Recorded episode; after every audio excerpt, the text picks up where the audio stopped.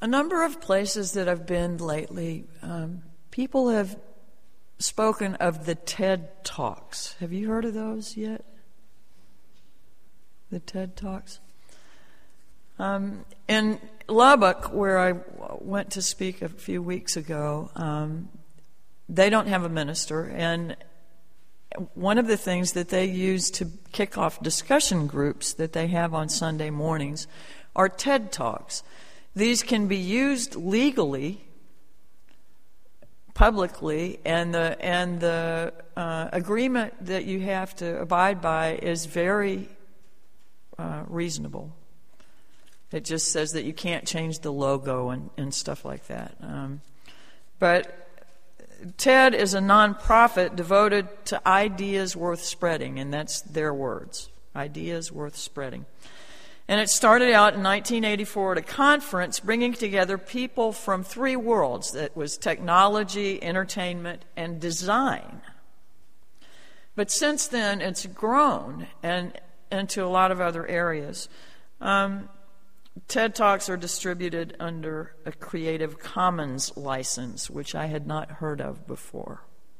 And apparently, it allows for a lot more flexibility, even though they retain all the rights. So maybe we can use some of them here. Um, but the other day, the vice president of All Souls Board of Directors mentioned to me that she had seen one of those TED Talks online that featured a woman whose work uh, I very much enjoy. The woman's name is Krista Tippett, and she hosts one of my favorite public radio shows. Um, once upon a time, it was called Speaking of Faith. And as she journeyed into the subject matter, she found that that title was not adequate to incorporate all the things and the paths on which that journey traveled. Now the show is called On Being. And Krista Tippett uh, was featured in this particular TED Talk. It's the this TED Talk is about a year old, and it was on the occasion of the one year anniversary of Karen Armstrong's Charter of Compassion. And the talk was held at the United Nations.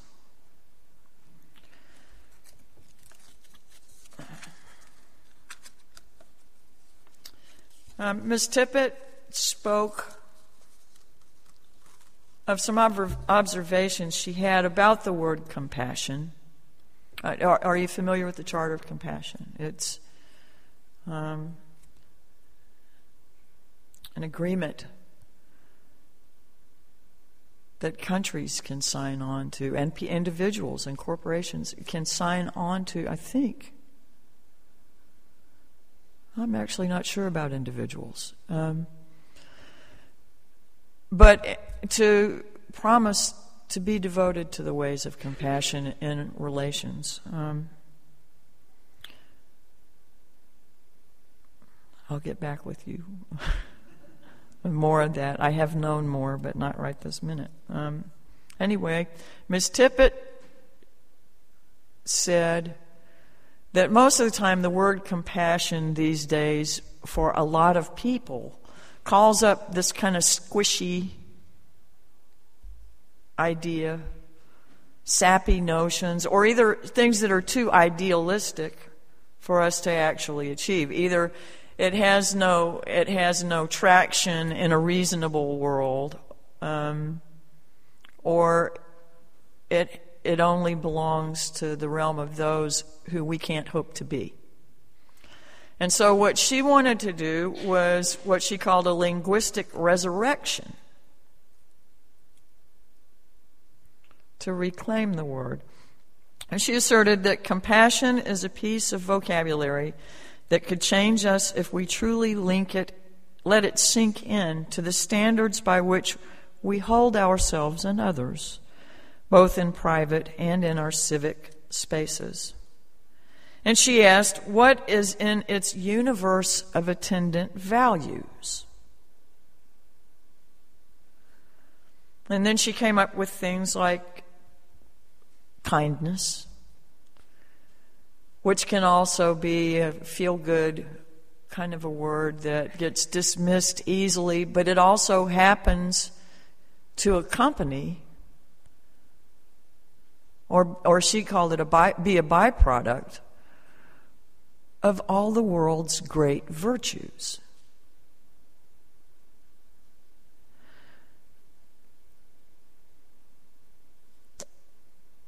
Then she said that compassion cultivates and practices curiosity.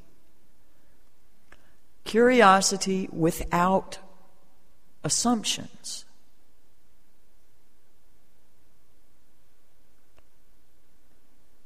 I think that's kind of scientific, isn't it? Um,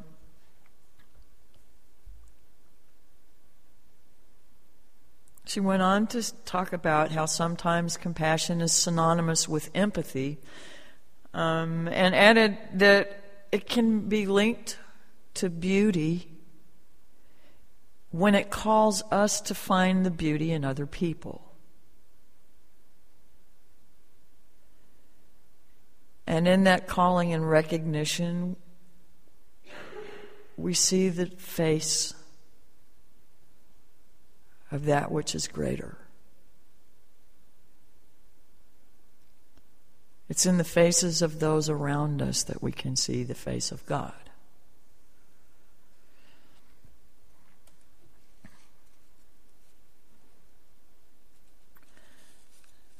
Now, I'm thinking that surely it happened before that, but in her report, she said in the 60s, 1960s, when we first really encountered genuine diversity, the value that we pulled out to address it was tolerance.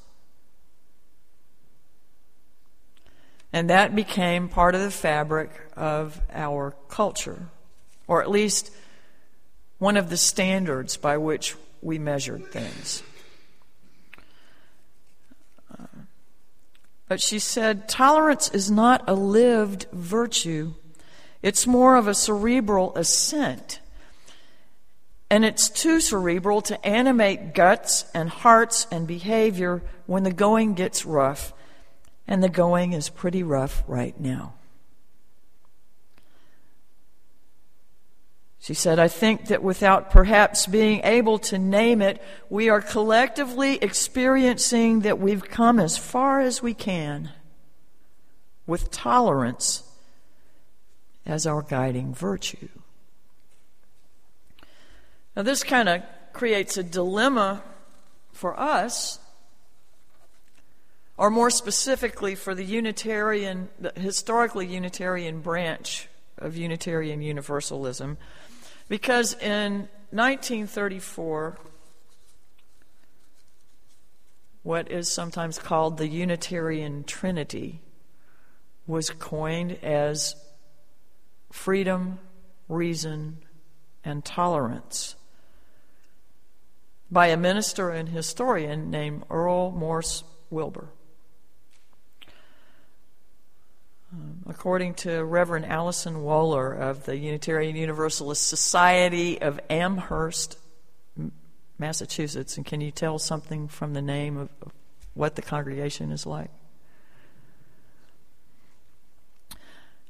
Um, Reverend Waller said, Wilbur came to the conclusion from his research and his experience that at the core of Unitarianism were three principles freedom, reason, and tolerance. Wilbur's use of the word freedom referred to the relatively new ability in, 19, in 1834. 1930, 1934.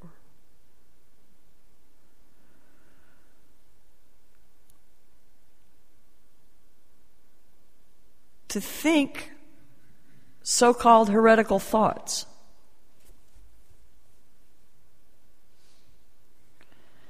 As in skepticism about and disbelief of things that the Christian tradition had held un- unquestionable. The early 1900s, um,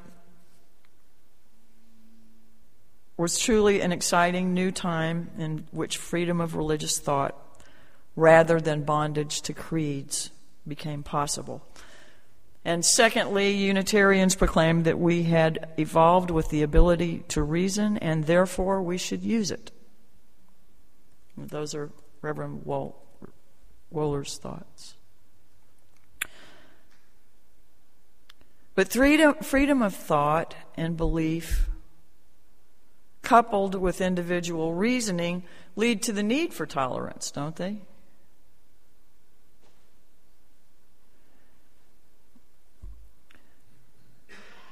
But freedom is kind of an external, public expression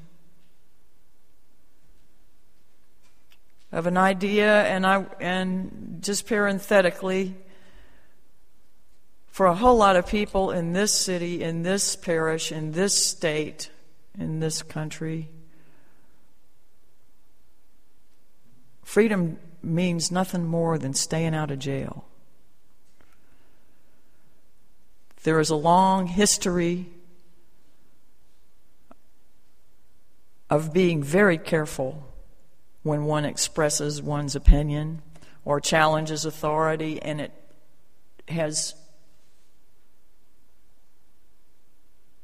it still exists in the spirit of the people around us.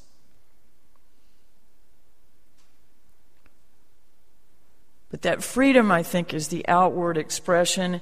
And what I would think the inward expression of that freedom evolves to be is openness of spirit, of integrity. Surely there will always be things that should not be tolerated.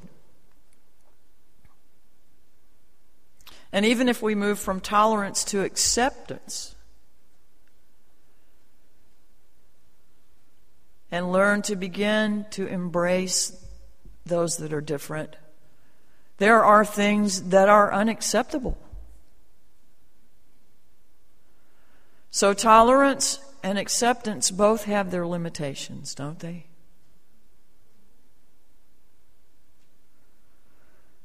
Compassion, on the other hand, is something that can be boundless. It doesn't rely on our judgments. It's not contingent on circumstance, but it does, I think, most likely require a certain level of personal experience because it's from our experiences, it's from our pain, it's from the things that have made our lives difficult that we become capable of developing compassion. And it's not perfect individuals that live it because all of those people were flawed too. Gandhi and Mother Teresa and Dorothy Day and Martin Luther King Jr., all of them were flawed individuals, just like us.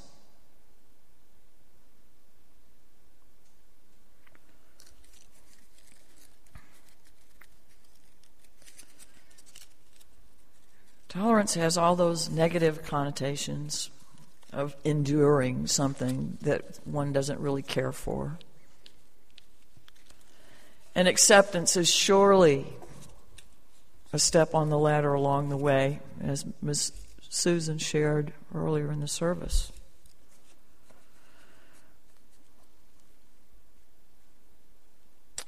And we, of course, recognize that those things of which it is most difficult for us to be tolerant are our growing edges.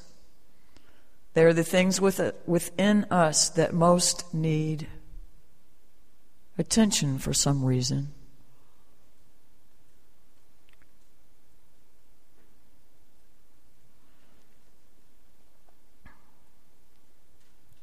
Because when we come to understand them, we move beyond simple tolerance.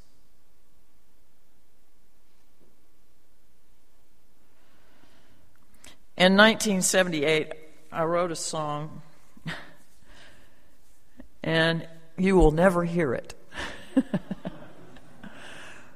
it was particularly amateurish. The lyric was lousy. I quoted it for Claudia either yesterday or the day before, um, and she can testify that I wrote it and that it's lousy. Um, I'm not just being hypercritical. But in it, there were images that I've found in other places, and have it's just delighted me to see them be a part of traditions that I was not familiar with before 1978. And one of them was included in a story that Krista Tippett told in her in her lecture, and um, I just to make it short, I think I'll read it. That's okay. There is, of course, a story behind the key moral longing and commandment of Judaism to repair the world. Tikkun Olam. And I'll never forget hearing the story from Dr. Rachel Naomi Remen, who told it to me as her grandfather told it to her that in the beginning of the creation, something happened and the original light of the universe was shattered into countless pieces. It lodged as shards inside every aspect of creation. And that the, human, the highest human calling is to look for that light, to point at it when we see it, to gather it up and in so doing to repair the world, to receive, to carry, and to give. Now, this might sound like a fanciful tale. Some of my fellow journalists might interpret it that way.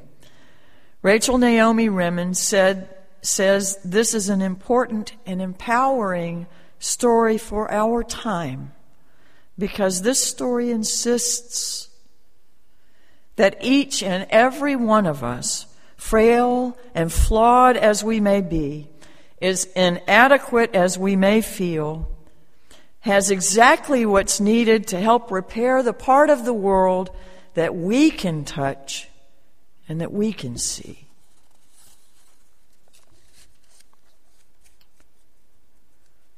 So, when in the course of human events tolerance is no longer enough, we find a new way. We take on the challenge of developing the tools that will serve us on this journey and help us serve others. In doing that, we serve that which is greater than ourselves. We serve greater understanding. Life is not perfect. As a matter of fact, it can be particularly messy. Waiting for self to become perfect will only prevent us from doing now what we can do now. And isn't it liberating to think that we have everything we need to begin to repair the world right now? And moving from our pain and moving into the world, we develop more understanding and more compassion.